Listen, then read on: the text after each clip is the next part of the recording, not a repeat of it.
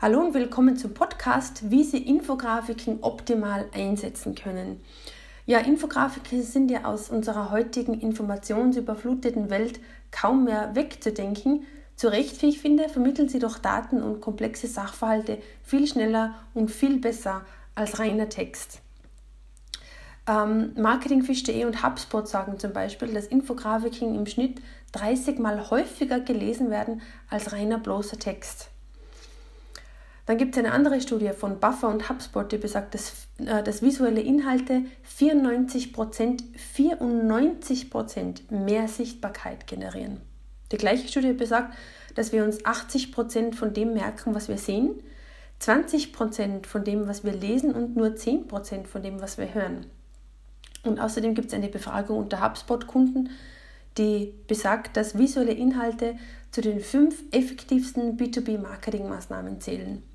Also das sind einige Daten, Fakten, Zahlen, die wirklich ganz klar für Infografiken oder für den Einsatz von Infografiken sprechen.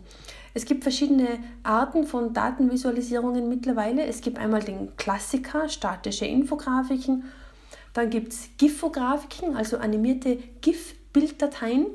Es gibt eigene webbasierte Infografiken, die dezent animiert sind und als eigene Landingpage oder Website programmiert sind, zum Beispiel als äh, oder auf HTML5-Basis. Und es gibt äh, speziell programmierte webbasierte Infografiken mit Interaktionen, wo man spezielle Softwareprogramme ähm, dafür braucht. Übrigens, es gibt auch einen sogenannten Data GIF Maker von Google und dieser Data GIF Maker ermöglicht es Ihnen schnell und ganz unkompliziert eine einfache, sehr simple GIF-Grafik selbst im Google Material Design zu erstellen und zwar ohne das Hinzuziehen eines Grafikdesigners. Ich habe auch einen Testbericht zu diesem Data GIF Maker von Google ähm, erstellt und mir das selber alles angeschaut, wie das funktioniert. Und diesen Testbericht, den Link zu diesem Testbericht gebe ich in die äh, Beschreibung zu diesem Podcast. Und auch den Link zum Data GIF Maker gebe ich in die Beschreibung zu diesem Podcast. Also welche tollen Einsatzmöglichkeiten gibt es denn für Infografiken oder GIF-Grafiken? Zunächst mal eine Werbeaussendung. Ganz ehrlich, wie viele Werbeaussendungen bekommen Sie denn pro Woche mit der Post? Fünf, zehn, 15 oder mehr? Und wie viele davon sehen Sie sich wirklich genauer an? Wie viele Werbeaussendungen lesen Sie tatsächlich durch?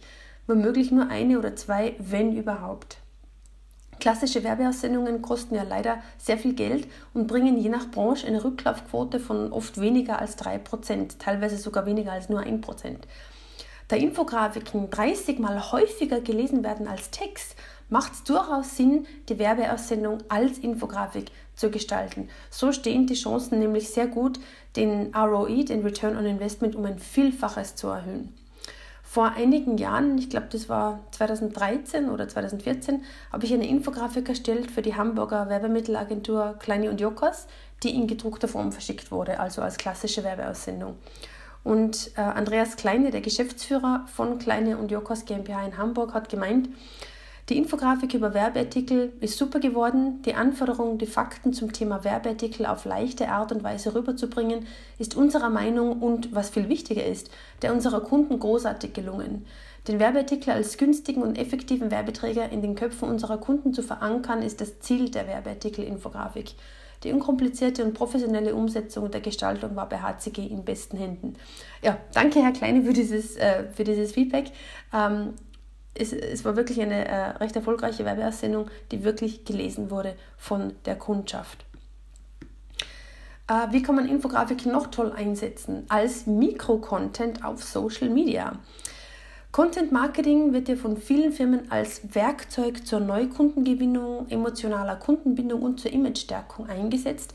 Ursprünglich mehr im B2C-Bereich, mittlerweile hat B2B nachgezogen und gerade auf Social Media ist es wichtig, die Aufmerksamkeit der Leute schnell für sich zu gewinnen. Und hier kommt Mikrocontent ins Spiel. Mikrocontent sind äh, kleine Informationshäppchen, die schnell konsumiert und schnell verbreitet werden können. Kleine Infografiken oder noch besser für Social Media, kleine animierte Gifografiken sind eine wirklich tolle Sache, um den User zu fesseln. Die Aufmerksamkeit ist Ihnen bzw. Ihrem Social Media Post wirklich sicher damit. Außerdem wird solcher Mikrocontent sehr gerne in sozialen Netzwerken geteilt und kann sich so äh, relativ schnell verbreiten.